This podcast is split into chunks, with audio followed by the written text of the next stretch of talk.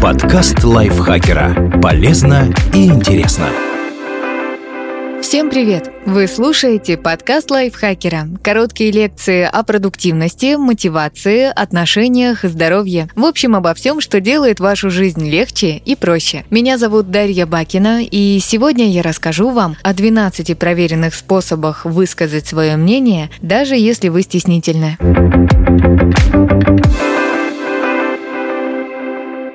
Начните с малого.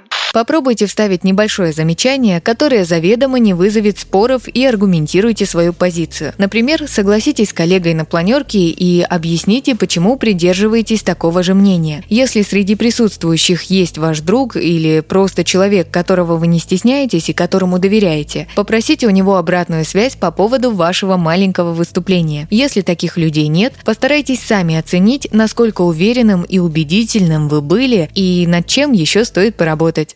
Вспомните, когда вы говорили легко и уверенно. Возможно, это было в компании друзей или близких, а может быть, вы просто находились в прекрасном настроении или вас вдохновляла тема дискуссии. Вернитесь мысленно в эту ситуацию и постарайтесь воспроизвести ее снова, но уже в другой обстановке. Подумайте, что вам тогда помогло, и попробуйте повторить успешные подходы и приемы.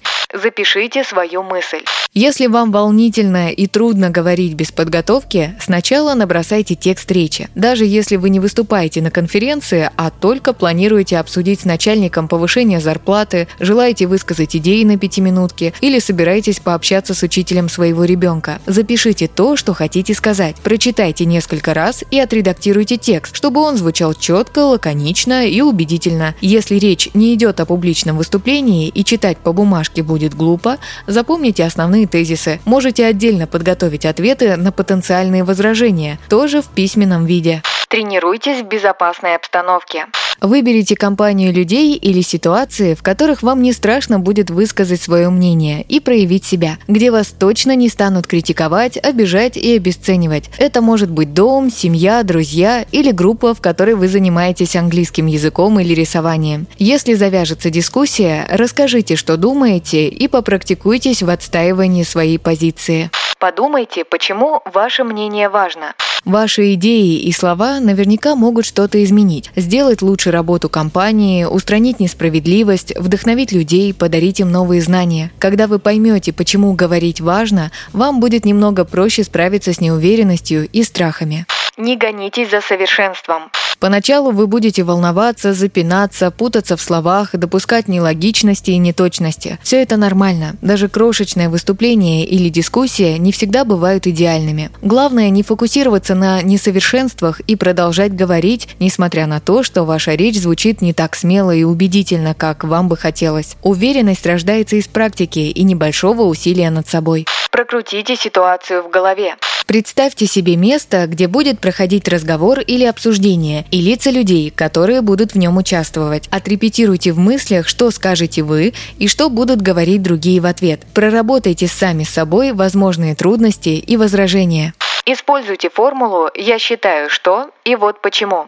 Я считаю, что нам нужно изменить дизайн наших социальных сетей на более яркий и привлекающий внимание. И вот почему. Мне кажется, сейчас все выглядит немного блекло и однообразно, не вызывает желания кликнуть и подписаться, и статистика подтверждает мое предположение. Такая конструкция поможет аккуратно вклиниться в обсуждение и структурировать свои мысли. Опирайтесь на факты, а не на эмоции. Если за вашим мнением стоят неопровержимые факты, статистика, данные исследования и заключения авторитетных специалистов, вы будете чувствовать себя куда увереннее, а оппонентам будет сложнее выбить вас из колеи. И напротив, высказывание, которое опирается только на эмоции, может спровоцировать утомительную и бессмысленную дискуссию. Снимите себя на видео. Если вам предстоит важное выступление или вы просто хотите поработать над тем, как вы говорите и держитесь, встаньте перед камерой и порассуждайте на любую тему. Это будет отличной тренировкой. Разговаривать с камерой иногда даже сложнее, чем с людьми. Заодно съемка позволит понять, как вы выглядите со стороны и что в вашем поведении стоит подкорректировать.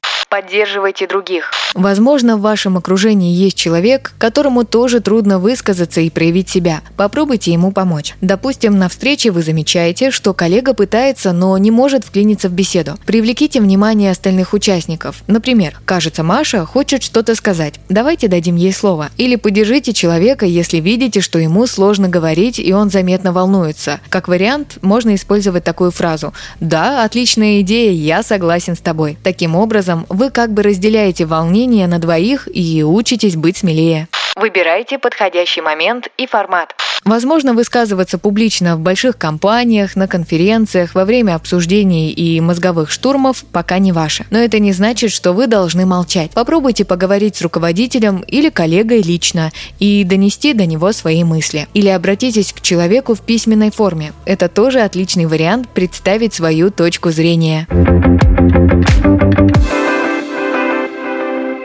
Спасибо Асе Плошкиной за этот текст. Подписывайтесь на подкаст Лайфхакера на всех платформах, чтобы не пропустить новые эпизоды. Ставьте ему лайки и звездочки. Это помогает узнать о нас новым слушателям. Свои впечатления о выпуске оставляйте в комментариях или отзывах в приложении. А еще включайте наш подкаст «Слушай, это просто». Он объясняет сложные вещи доступным языком. На этом я с вами прощаюсь. Пока. Подкаст Лайфхакера. Полезно и интересно.